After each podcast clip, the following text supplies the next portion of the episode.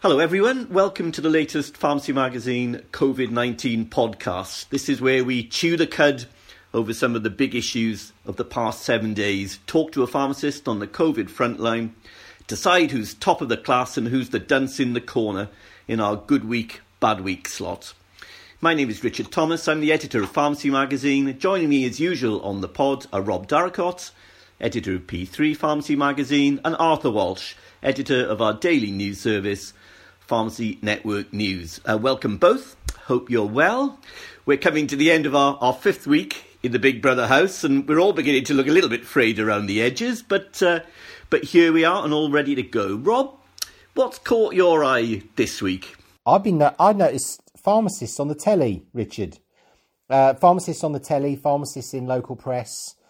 Uh, so fair play to uh, the pharmacists, whether they are part of some kind of concerted effort from the national national bodies, seen PSNC in particular, and people connected to PSNC uh, visible in the nationals uh, on BBC Online uh, a couple of days ago, but also some stories popping up now in the in the more local press. So local uh, pharmacy heroes getting a little bit of press and having journalists finally switch on to the fact that this tiny corner of the the NHS has got some good things happening. So I've, I've been noticing quite a lot of that this week. Yeah, plenty of pharmacists on the news. That's that's really good, actually, important messages they're getting out there, uh, and it's good to see. Uh, Arthur, what's caught your eye this week? Uh, well, all my WhatsApp groups have been going crazy this week. Uh, over, across the pond, Trump's advisor Kellyanne Conway, who was uh, famous a couple of years ago for her alternative facts, has now come up with alternative numbers and said um, was it, she was criticizing the World World Health Organization for not being prepared. This is COVID nineteen. It's not COVID one. Sort of misunderstanding the uh, the the reason it's called COVID nineteen, which is uh, pretty pretty amusing. Oh, fantastic! Pretty amusing and and pretty damn worrying actually as well. Uh, but let's thanks for that, guys. Let's move on then to our, our good week, bad week slot. It's proving to be a very popular part of the pod, actually. So let's start with bad week. Arthur, who's had a bad week for you? Uh, unfortunately, I think it's my turn to give uh, NHS England a bad week. I think both of you chaps have have criticised them in the past couple of weeks. The deliver the pandemic delivery service just seems to be uh, very overcomplicated, very thorny potentially legally, and um, just quite it's a delivery service that seems quite hard to deliver. And something that seems quite galling is the idea that the government is has potentially foisted these volunteers on pharmacies uh, rather than identifying a healthcare need and saying this is a good solution. They've got these volunteers and they want to deploy them for you know whatever reason. I don't know if it's good press or whatever political reason, and it seems to be just not a good move for community pharmacies. Uh, it's the hottest of hot potatoes this week, I think, the delivery service, that's for sure. Um, we might come back to that, Arthur. Rob, what about you? Who's had a bad week? Test kits have had a bad week. First of all, from the top down, uh, we're going to have 100,000 tests done by the end of April. Uh, sure, we are. Uh, we're now at about 18,000. A week ago, we were at 18,000. So, not great news for test kits, but uh, even worse news if for people selling test kits into pharmacies. I think we've we've come across one or two stories of people suggesting they've got, got test kits uh, for sale um, and are trying to sell them into pharmacies, which are definitely scams. But there are others that have been around for a while that clearly pharmacies have bought. And we reported this this week on a, a pharmacist who's been arrested on suspicion of illegally selling testing kits to the general public. So uh, not a good not a good week for test kits. I don't quite know what's happening about test kits. I know the government's bought loads from China and they've been found to be not great and they've been discarded, as have other European countries. I, I've just no idea what's supposed to be happening with this. But one bright bit of good news in the whole midst of the bad news. Well done to um, Greater Manchester LPC for negotiating access to of pharmacy staff and the the families of pharmacy staff who are self isolating to the new testing facility at Manchester Airport. So a little bit of brightness in amongst the gloom, and uh, just shows what happens at a local level when you get your act together and, and, and try and get something sorted for the people you represent. Yes, indeed. Well done, Manchester. That that's a great initiative up there. Um, so bad week for me. Well, forgive me, chaps. I, I'm going to have to come off my long run with this one, and I'm going to I'm going to follow Arthur actually and and weigh in because it's been a very bad week for the uh, the pandemic delivery service. And what a complete dog's dinner this has turned out to be. Just like you said, Arthur. I mean, let's just to recap on the troubled history um, on this one. You do remember how all this started? This was about three weeks ago uh, with the announcement from the communities minister Robert Two Houses Jenrick um, that so four houses Jenrick apparently four houses. My goodness, which Yeah, house is he? Res- which house is he residing in at the moment, Rob? I don't know I believe he's in transit So, so Jenrick, who I think was a, a bad week candidate um, uh, all those weeks ago from you, Rob. So uh, that's when he announced that medicines were going to be delivered by this volunteer network that Arthur mentioned, and before anyone in pharmacy uh, knew what the heck he was on about, Q dispensary phones ringing off the hook, chaos. So one pharmacist told me that he'd fielded over 300 calls in that first week about deliveries, um, and hardly any of those were on the shielded list. So to bring you up to date, so on Good Friday, after a long wait, the service spec, you know, was finally signed off and released. Was it worth the wait? Uh, I don't think so, and for the reasons Arthur said. So, let me say at the outset, um, this is a delivery service to cater for the most vulnerable patients in this crisis. It's clearly a desirable thing, but there are so many problems and ambiguities and consistencies with this. You know, you hardly know where to start. Mean, identification of which patients is on the shielded list is the first issue. It's not as easy as it sounds. I mean, yes, the details are on the summary care record, but in the absence of a technology based solution that flags these patients up for you, I mean, come on, by the way, PMR companies, get your act together. Uh, it's a very long winded, non user friendly way of getting the information that you need, and you need this information to fulfil the requirements of the essential service. So, surely it would have made sense for NHS England to have shared these details in advance uh, with pharmacists via their CCG. And then, like Arthur, you said, the whole liability and safety issue with volunteers. What what a can of worms that is. Who's DBS checked? Who isn't? Who should be? Who carries the can uh, if something goes wrong? And that these are like really serious questions, especially if you've got people wandering around with Schedule 4 and 5 CDs. And then it seems to me that pharmacists are going to be spending a lot of their time persuading people not to use the service because it's family, friends, and carers first. It almost looks like pharmacies going out of its way not to deliver, when of course all pharmacists will want to prioritise deliveries for their vulnerable patients. So it's not patient centred, it's not pharmacy centred. Even PSNC admits it, it's far from straightforward. It, it smells of politics, not patients to me. And I suspect as I said three weeks ago, actually, right at the start, that most pharmacies are just could continue to use their own established arrangements for deliveries rather than this pile of bureaucratic claptrap. So it's a bad week for the desk jockeys at NHS England who dreamt up this ridiculous scheme.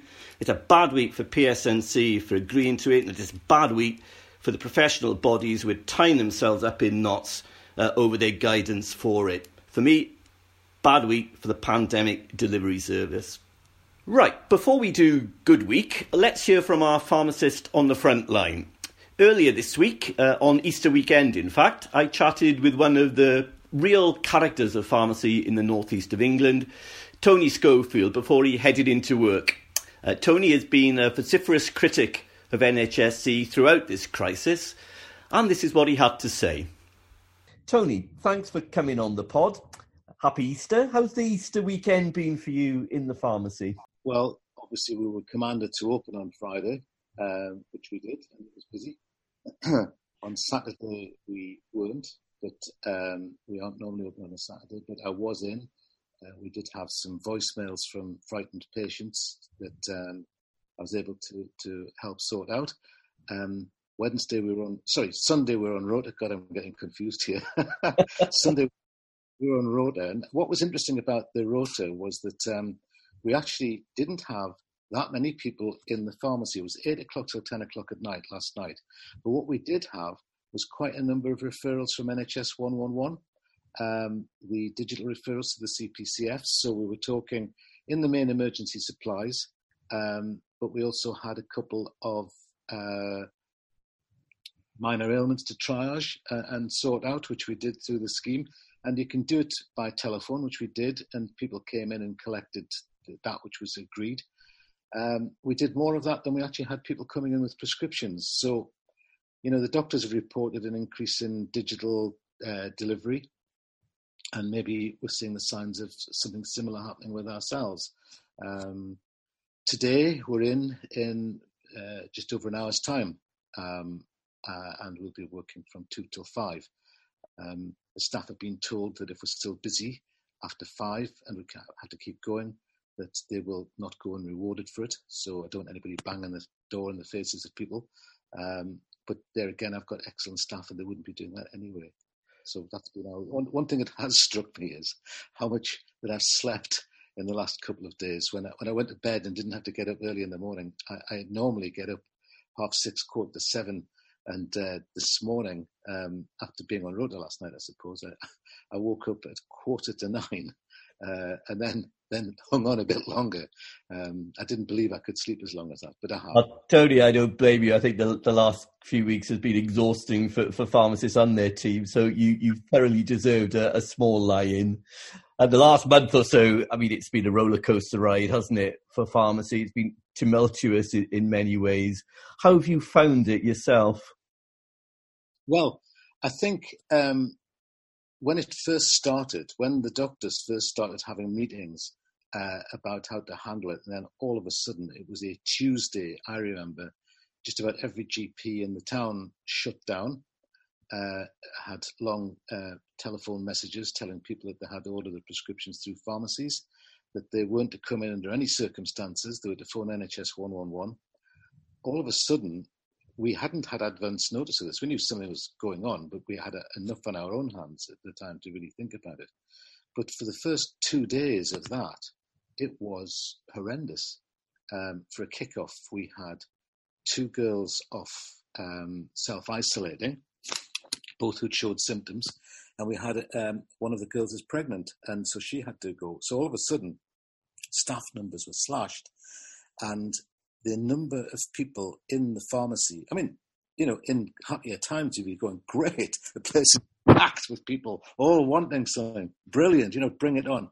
Um, but it was terrifying because a lot of them were very angry. All of them were bewildered. And coping with that, in retrospect, I don't know how we did. Um, it was, in retrospect, frightening. But we were so busy, we didn't have the chance to, to be frightened. I know that immediately we had this problem. That night, one of the delivery drivers helped me. We went to the local Wickes and got some poly, uh, polystyrene, what do you call it, perspex shields and put them up immediately. And I'm so glad we did. Um, and then we got the instructions that we could vary our opening hours within certain times. And that made a huge difference, I have to say, in terms of managing patients obviously there's lots of well documented stuff about how patients haven't taken kindly to uh, being told to keep two meters apart when they're queuing. And we've had people coming in and saying, yeah, the bloody ridiculous having to queue to get into a chemist and talking to them and saying, well, you know, you realize the prime minister's in intensive care at the moment. And you may as well have been talking Swahili to some of them because they could not make the connection between the two uh, incidents. However, in the main, people have been great. I mean, really, really good. And um, the, the thing that's really tickled me, or not, has really touched me, has been the staff. Um, in that first week when we had all these people down and there was a big increase in workload, huge increase in workload, just general increase which our regular staff would have been able to cope with, um, we, we, we were just swamped. And these girls who have families, they have friends, people that, you know, lives, uh, in some cases kids, partners, just said, we don't go till this is done. And then when we got tired, we're coming in tomorrow. And two of the girls came in half seven, two days running. And then on the Saturday, I remember we were in nine till six, then in part of the time on the Sunday. Now, this was not even discussed. It happened.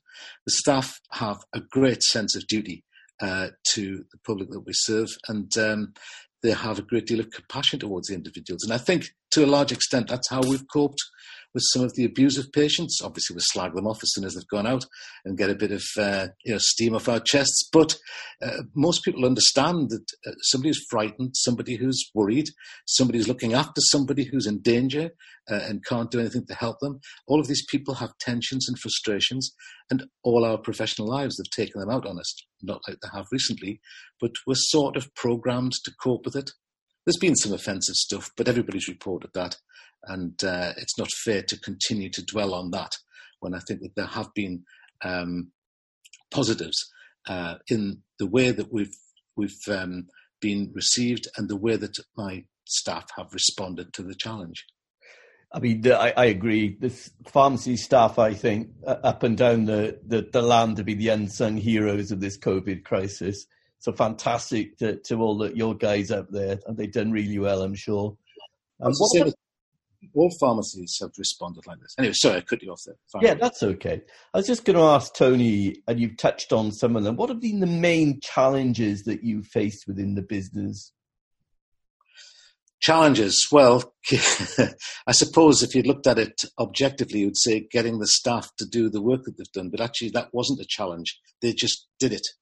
Um, I, think uh, getting them the protective equipment. Um, I mean, we've had some very, very confusing information on whether we should have it at all. But really, when people are self uh, are, are distancing by uh, two meters, how is that not sensible to do at work? And how can you do it? It's impossible. So therefore, we should be wearing masks. Now we are out of masks today. Um, the rota we did last night, there were only a couple of us in. We didn't wear masks. We did our best to keep apart. Uh, today, um, I know some of the girls have taken a mask home with them. I'm hoping they remember to bring them in. Tomorrow, hopefully, it comes. Now, I spoke to the NPA and said, if I can't provide masks and one of my staff goes down with this disease, um, where am I uh, legally in this? And I wasn't doing it to try and slither out of any responsibilities, but I wanted to tell NHS England about this.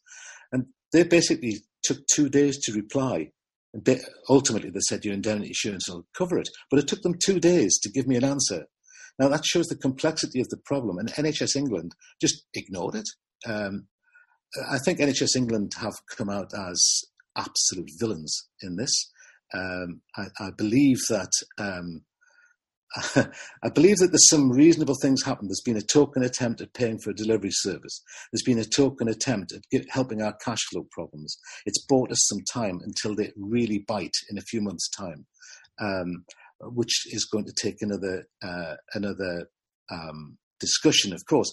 But if this all fits into a picture of NHS England not understanding what we do. And surely the one thing that we have proven to the whole country, and anybody who's prepared to listen, is that Simon Stevens, when he said that all we do is dole out medicines, has been obliterated because people haven't been coming in to our pharmacies to be doled out medicines. They've been coming in because they were frightened and they wanted advice. They wanted advice on how to manage symptoms. They wanted advice on family members.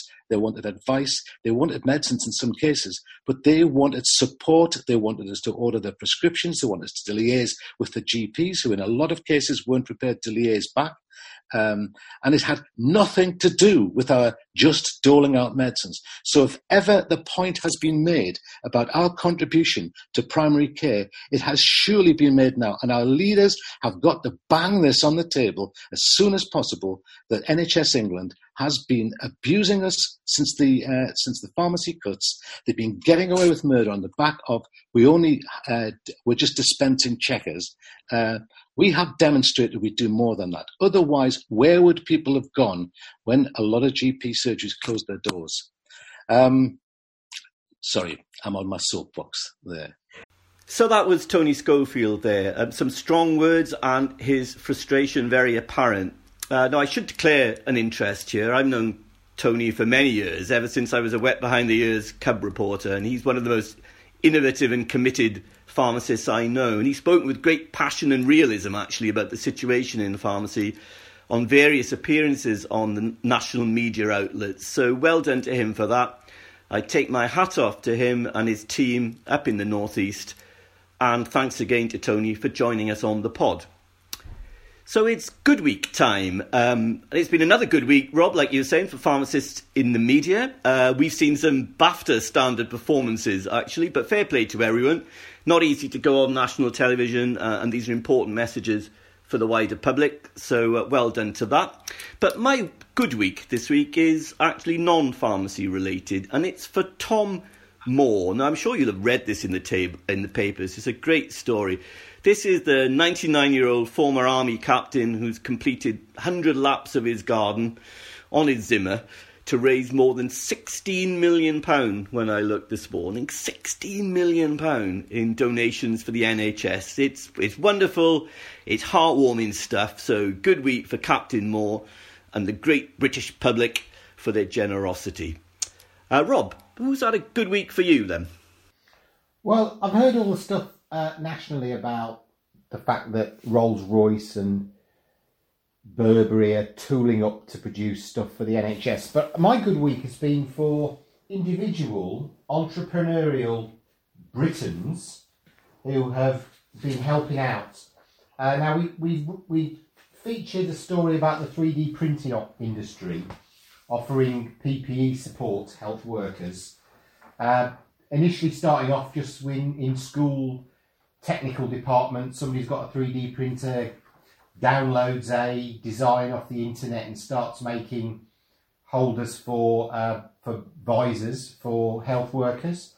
Uh, but now we've got the 3D Printing Society, National 3D Printing Society, actually organising that whole effort and putting together access to just under 1,500, around 1,500 3D printers, producing daily 45,000 of these uh, uh, visor holders, which, when put together with uh, the kind of uh, plastic sheet that you might put in a folder uh, with a four four hole punch, turns into a, a handy visor. And that, we got started in this story with a very fascinating looking picture of Mike Hewitson down in Dorset, who put him pictured himself on Twitter uh, wearing one of these things. So if you haven't seen that, go on go on to Mike's feed on Twitter and have a look at him uh, uh, displaying that. But I also came across uh, the fact that um, for hospital workers, you know, gowns are a little bit in short supply, and I came across this brilliant story of a village in Brighton that had uh, noticed that their local NHS trust was running short of PPE, and 50 of the villagers got together and, and kind of found uh, their sh- old sheets and they turned that into gowns for the NHS, including one rather fetching number, which has now got a member of uh, NHS staff in Brighton wearing a, um, a, a, a, surgical gown in the uh, in the colours of Brighton and Hove Albion Football Club, because that was the sheet that was used to make it. So I think the entrepreneurial spirit of individual people is coming to the fore and has been coming to the fore this week. Ah, that's some great stories there, Rob. Thanks for those. Um, Arthur, what about you? Good week? Yeah, I thought that was great. Rob. I think that sort of entrepreneurial spirit combined with um, sort of community ethos is a very powerful force these days. In terms of my, well, I feel quite curmudgeonly after both of your lovely good weeks, but I am going to be a bit cheeky and do a second bad week, and this is for um, our lovely health secretary Matt Hancock who is he seems like a likable sort of Tiggerish character, but his enthusiasm isn't always as infectious as I think he would like it to be. Uh, the UK's social care professionals who've been crying out for better pay for, for years, they've been crying out for that. Um, what they're being offered this week is a little tiny badge uh, that says care on it. Lovely, attractive little design, but what it's actually going to offer them is pretty insubstantial, I reckon. I think some of them are even going to have to pay 120 for it. I read. I mean, I saw it in the Daily Mail. Oh, Arthur, you are you are such a curmudgeon, but uh, that's a, it's a good point, well made, sir. I think that's a really good one, actually. You know, uh, I read one of my the guys I read every every day uh, is the the kind of diary guy in the Guardian, and he he picked up on that whole Tigger thing, and he said about this thing. He said. Tigger was planning on saving the best to last because he knew that what social care workers really wanted wasn't testing, PPE, more money, or a Home Secretary who dismissed them all as low skilled. It was a shiny new green badge saying care that he was proud to model. Even the writers of the thick of it wouldn't have dared come up with something as crass as this, especially apparently as the badge was actually launched a year ago to the general indifference of everyone in the care home sector. So uh, in on that. that's brilliant. That's uh, that's Matt Hancock and his badge um, blown to pieces there. Thank you both, uh, and I think that just about wraps up this week's pod. Um, thanks, Rob and Arthur, as ever, for your contributions, and uh, a special shout out this week to Basingstoke Foot Clinic for for interrupt or interrupting the pods that will be uh, very skillfully edited out. I'm sure. Um, some housekeeping to finish. Keep up to date with all the COVID news on pharmacymagazine.co.uk. Download, if you haven't already, the Pharmacy Network news app. Make sure you've signed up to receive the daily Pharmacy Magazine e newsletters and join the debate on the Pharmacy Magazine discussion forum. Thank you for listening. We'll be back next time, but for now, cheerio.